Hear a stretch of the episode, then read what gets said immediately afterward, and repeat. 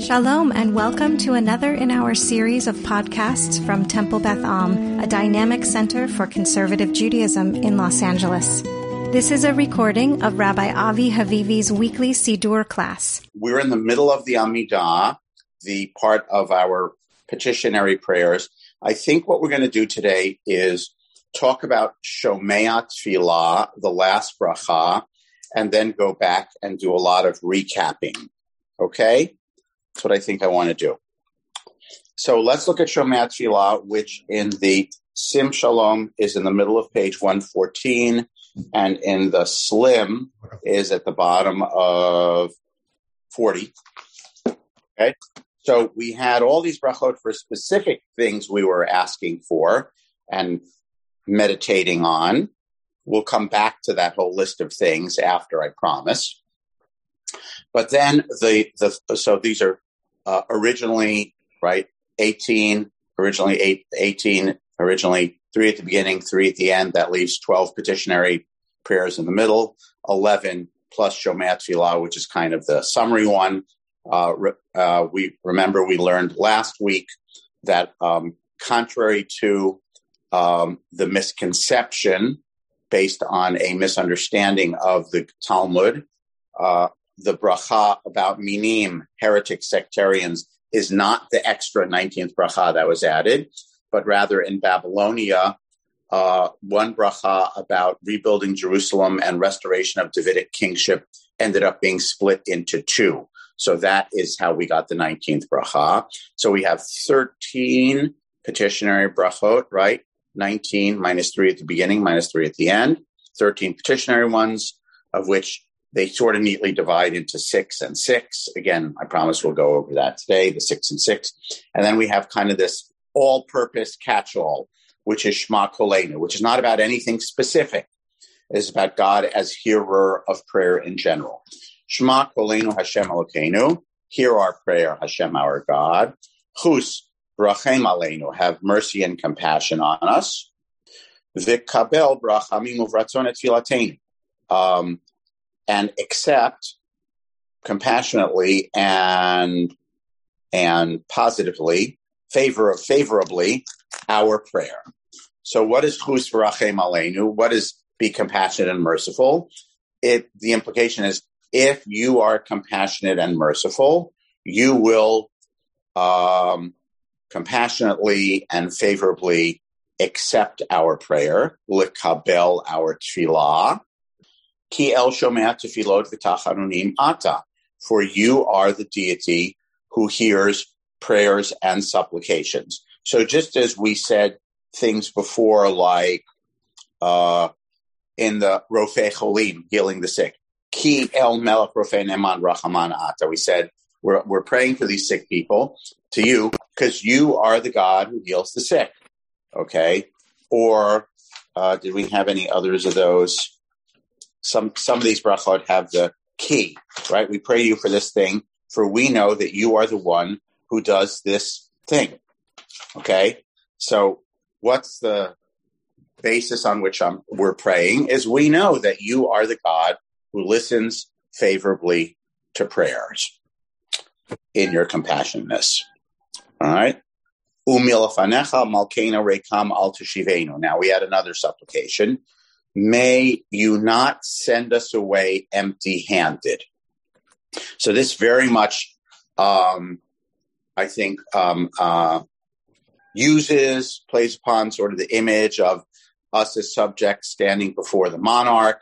We're coming and we're giving our requests and we're saying, please be kind and merciful. Do not send us away empty handed. Um, notice it doesn't say and we expect you to fulfill all our prayers, or we expect you um, to say yes to all our requests. What we're saying is, please don't send us away with nothing. Just want to sort of sharpen the focus on that, be clear. Okay, so we're saying, God, hear, accept our prayers because you're merciful. Please don't send us away empty handed. We have a second sort of uh, uh, proof in terms of God's nature. For you are the one who hears your people's Israel, Israel's prayer compassionately. You are a compassionate prayer listener. The Sephardi Siddur, by the way, I can't say I've looked at every single Sephardi Siddur, so I can't say I looked at, you know, Sephardi and Moroccan and Yemenite and every single one to bear this out.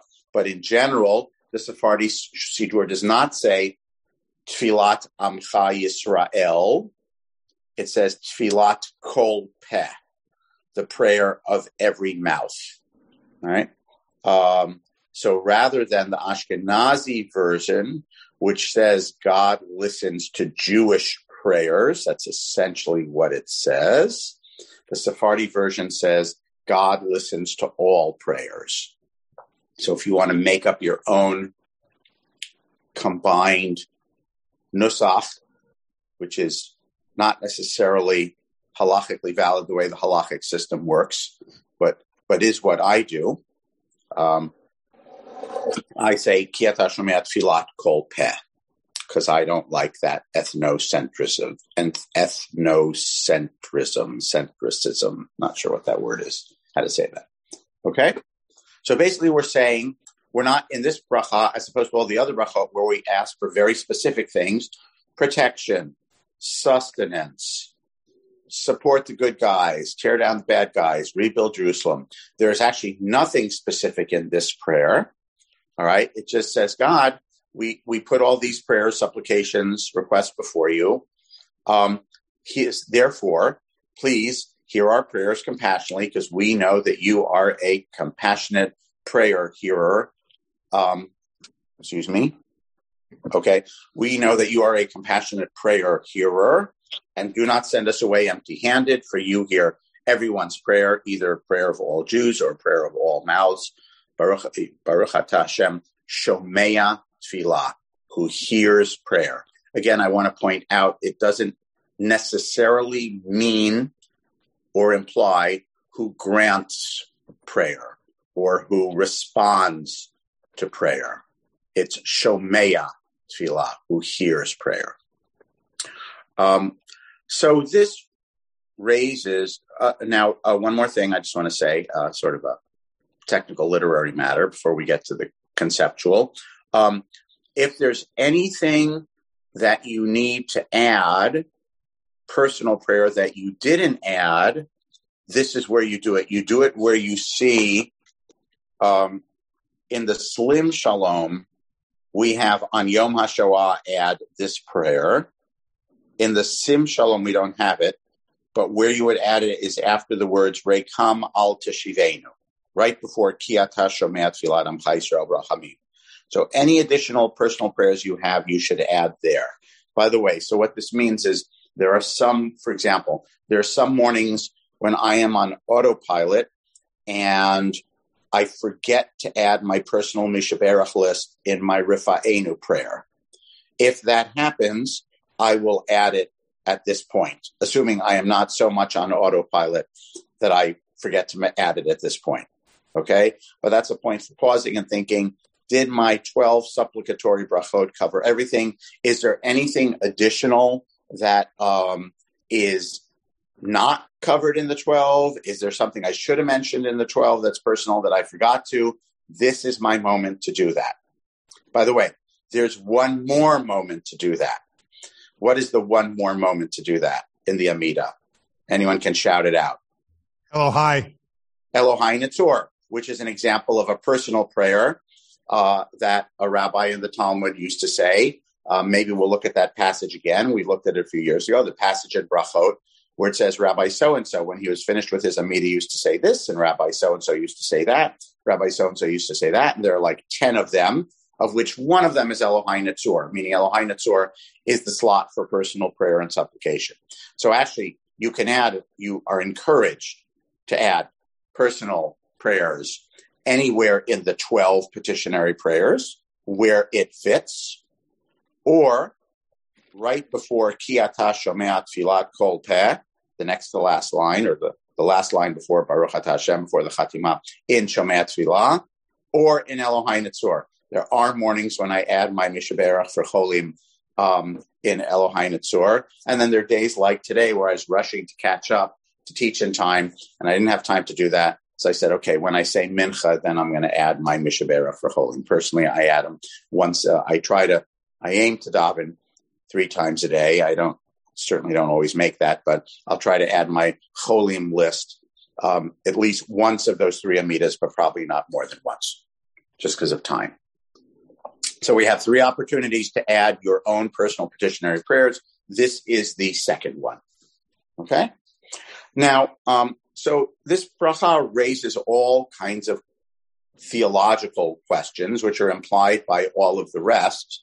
I mean, if you weren't wondering up until now, does God hear prayer? And does God answer prayer? And what does that mean? Certainly, this paragraph, this bracha, really raises that question front and center. Um, I read somewhere, but I can't track down the source, that the reason we say something like we call God Shomea Tfilah rather than saying uh, Shomeat Tfilatenu here or Tfilati, hear our prayer at the end, rather God hears prayer, um, is because it's it's intentionally at the end not too personal, because uh, I read an interpretation once somewhere that people pray for conflicting things.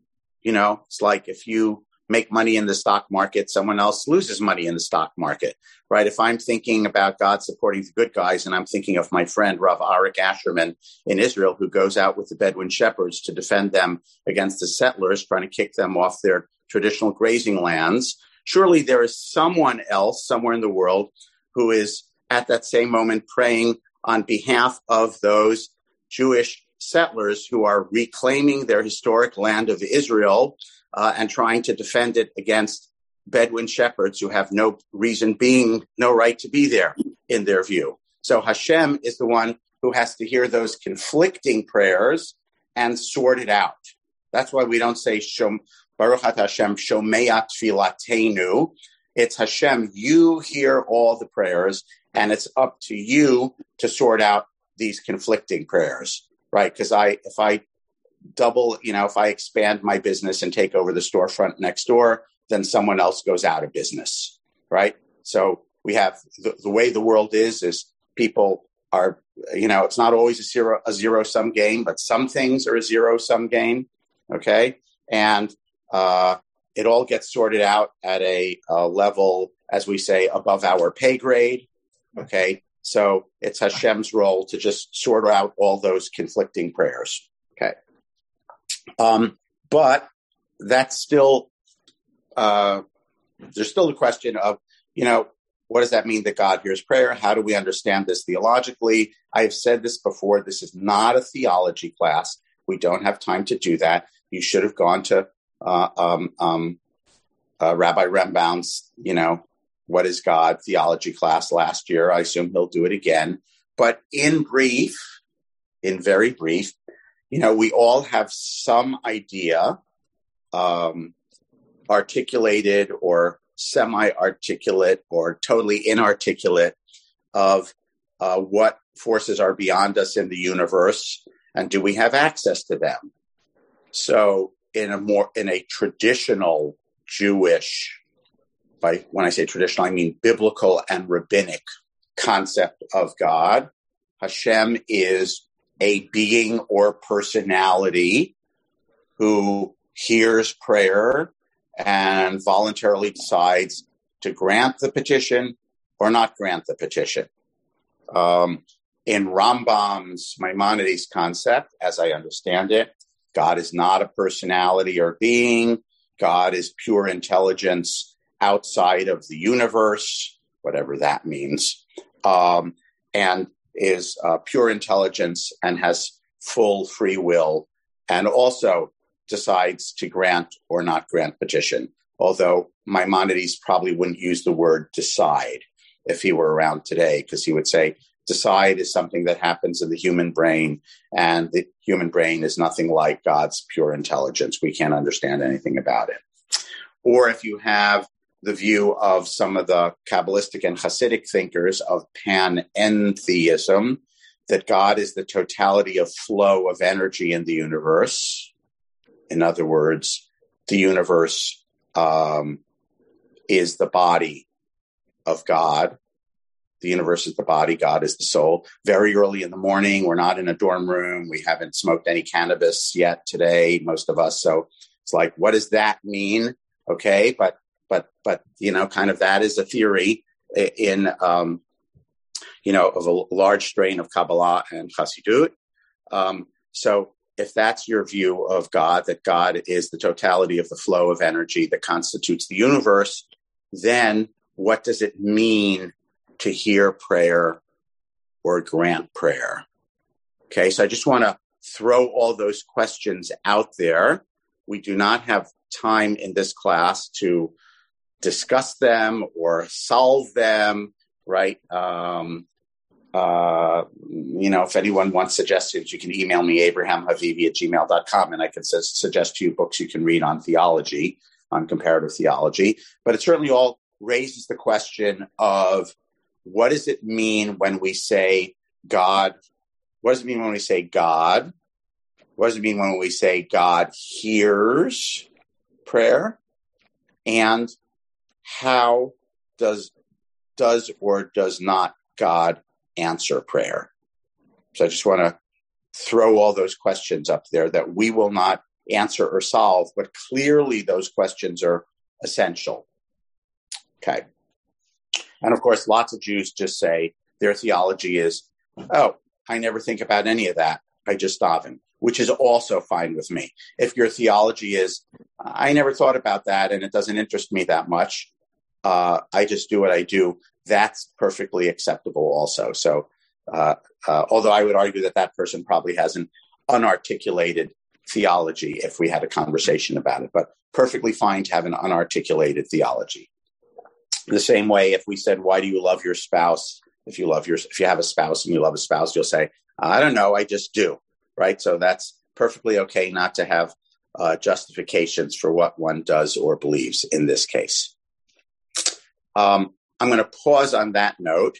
I'm going to see if anyone has something they really want to say or ask, and then I'm going to go back over the arc of the 12 petitionary brachot. Um, I can't see anyone raising their hand, so just like shout it out if you want to talk. You don't have to. Avi, it's Barbara.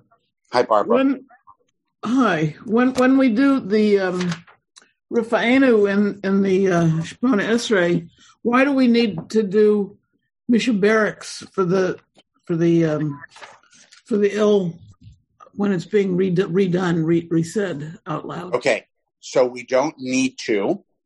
Um, it's just an opportunity to. Again, uh, we are encouraged to add any personal prayer in the Amida that we want to. So you might say, a person might say, on Monday and Thursday, when I'm going to get to same, say the name aloud, I am not going to do my own Mishaberach for Cholim in my Rifa'enu, but on the other four weekday days of the week, I will.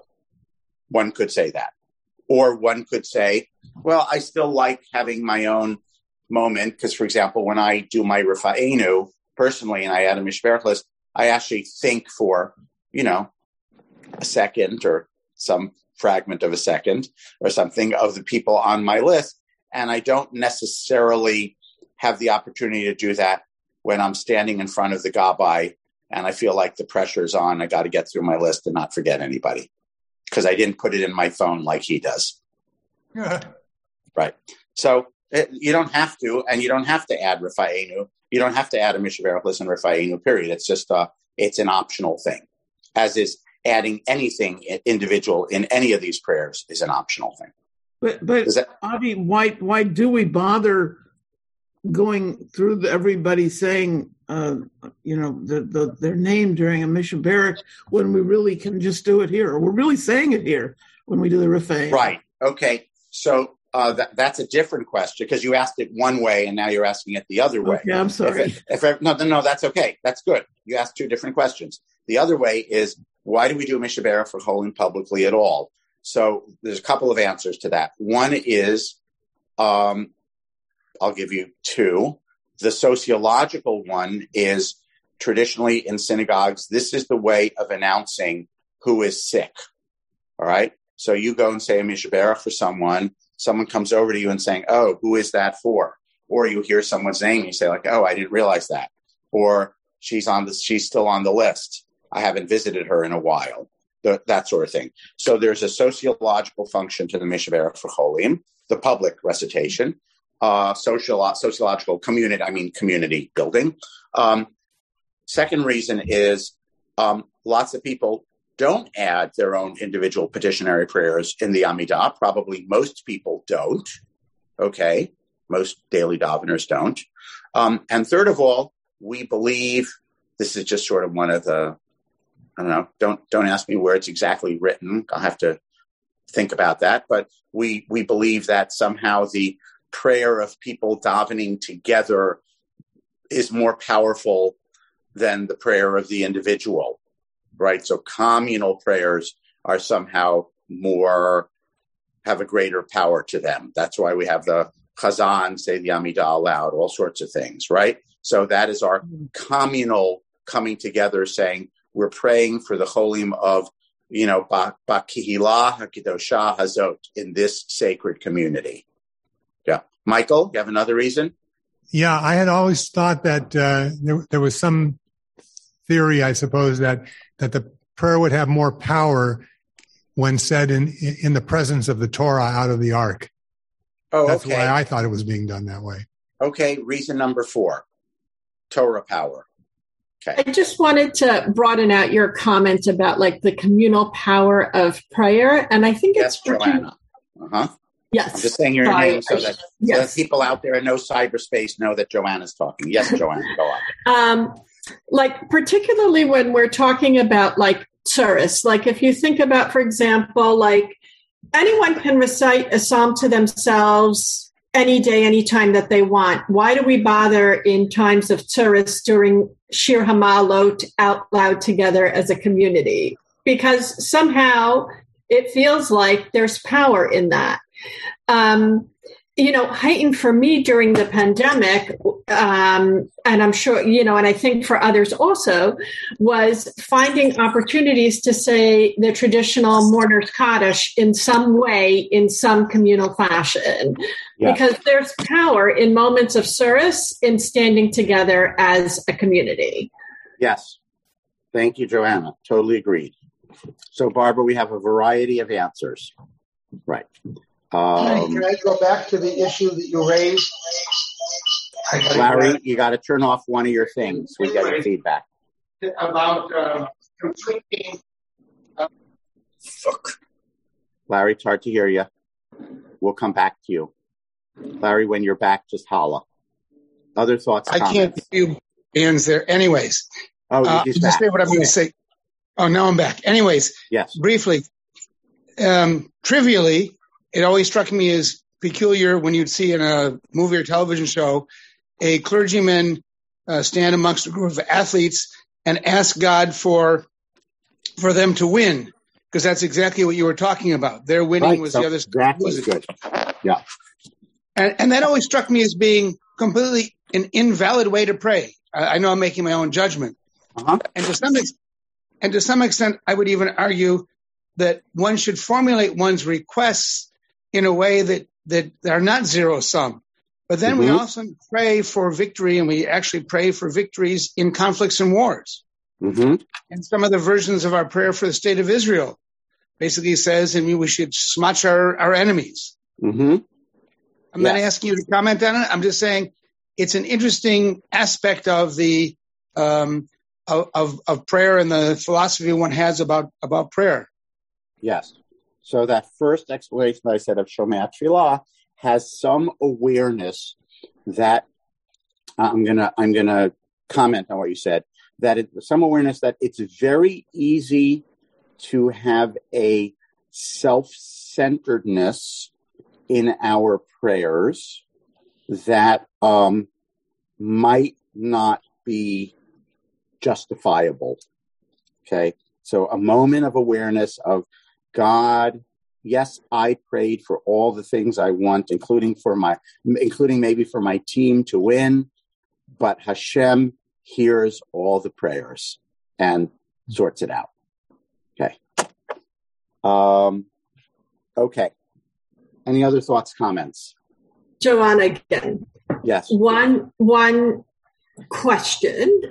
Um, so we've been talking about um, inserting personal requests in the context of you know the Amidah at the appropriate times. Uh-huh. Um, and if I have it right, basically the time to do that is during the middle portion of the Amidah or at the very end, but not to interrupt the first three or last three brachot with requests. So, correct. Pause for a moment. So we'll talk about that again um, when we get to the last three brachot. But in general, the halachic guideline is that the wording of the first three brachot and the last three brachot is fixed and you don't change it. Okay? And in the intermediate brachot, there was a lot of fluidity about the wording. The halachic guideline is that you may add whatever you want appropriate to each bracha, but you're not supposed to change the chatima. So you don't change Baruch Hashem Rofeh Cholei Amo Yisrael to Baruch Hashem Rofeh Cholei Kol Ha'olam right? That now that that's the traditional halachic guideline. Um, in in in Siddurim and non-halachic movements, right? Say Reconstructionist and Reform, they certainly do sometimes change the chatima. And we also look that if you look at Ashkenazi Siddurim and Sephardi Siddurim and Mizrahi Siddurim, sometimes the chatima isn't worded the same, but the general halachic guideline is you, the individual, are not supposed to change the chatima of any of them, and you don't change any of the wording of the first three or the last three, but the middle petitionary ones you can add whatever you want. Now go on, Joanna. Okay, so two things. Before I go to where I where I want to go, just to reflect back on what you said, it's interesting now your comment about where you change um, Shema Kolenu from um, the particular to the universal, and like for yeah. example, not doing it um, in a bracha that has a particular chatima and saying. "Oh, let's change that to the universal." Well, yes, but let me just interrupt you for a second. I, um, I personally, I, am not, I'm not a posek or halachic decisor for anyone. Personally, I do that and feel comfortable doing it because I get away with it because I'm half Sephardi. So the fact that there is already mm-hmm. a Sephardi version that says Tfilat Kol Peh, I feel like, oh, okay, I didn't make that up. I saw that in a Siddur and it stuck with me. Right. Go on. Okay, as opposed but, to as opposed to I didn't like something and so I rewrote it. Yes. Right. So I think in the way that you just sort of um, um, paused me during my question and your explanation, you may have, have answered the question I'm about to ask, but I'll say it anyway and you can confirm. So let's say, like, for example, in the Modim paragraph, not asking a not making a request, a bakasha, but adding your own personal thanks. You have, you know, there's something that's happened in your life that you have a moment of gratitude for. While we're, you know, in the mode of gratitude, can you add things, you know, in the beginning and end that are not bakasha? It's a, it's an interesting question. It's a great thought. It's a great impulse. The halachic answer, I believe, is no. The halachic answer is First three brachot, last three brachot, you do not change the wording. You can't change the wording.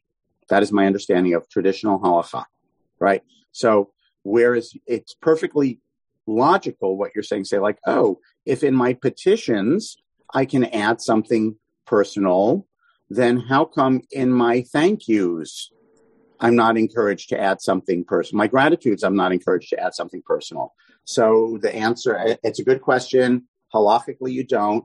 Um, I suppose if I really wanted to, I would try to add them in the petitionary prayers. Like I might say for sus in the bracha for sustenance, uh, I would say, um, you know, and thank you know, and and I'm thank you that my kid got that job. Right, I put that in the bracha for sustenance if there was some gratitude which was personal. But you're making a good point. But the halacha does not support the logic uh, uh, the logical outcome of what you're suggesting. I'm not saying you shouldn't. I'm just saying the traditional halacha does not support the logic, uh, logical outcome of what you're suggesting. Does that answer the question? Sorry. Yes, got it. I Thank you. I hate to say the halachic answer is no, right? But the halachic answer is the middle portion is more fluid. First three and last three are always fixed. By the way, that partly is also emerges from and is, and is reflected in the middle part of the Amidah is the part that changes, right? So Shabbos, it's different, and Rosh Hashanah, it's different, and festivals, it's different, and Musaf is different than Shachrit. But in general, other than the switch of Sim Shalom to Shalom Rav, right? Um, the first three brachot and the last three brachot are, are just seen as those are fixed. You could argue, I, I don't know that there's any evidence for what I'm saying. I'll go a little further.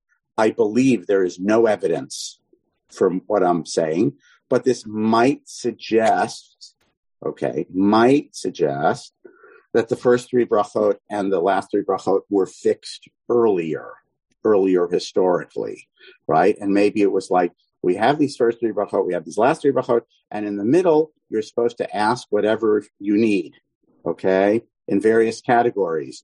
And then remember what we read. Then Rabban Gamliel in the year 90, 100 ish, I was around up over to the nearest 50, right? In the year 100 at Yavne said, okay, uh, it's, it's a balagan out there.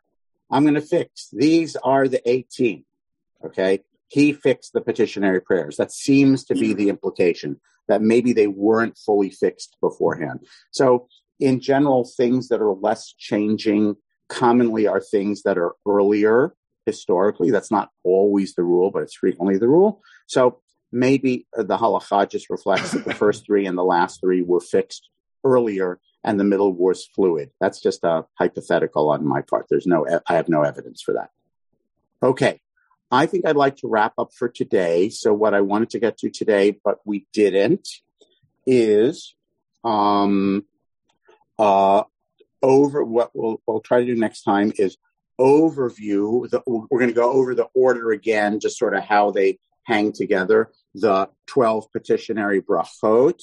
And maybe next week or the week after, we'll look at the abridged version called Havinenu that the Talmud says you can say if you don't have time or if it's you're traveling or if it's an emergency because it's a persecution. So various interpretations of Sha'at Hadchak, which means time of pressure or oppression or something like that, and you simply don't have time to say your whole 13 in the middle. Uh, how do you abridge your Amida? So we'll look at the topics and we'll look at how they're abridged in the next week and or maybe two.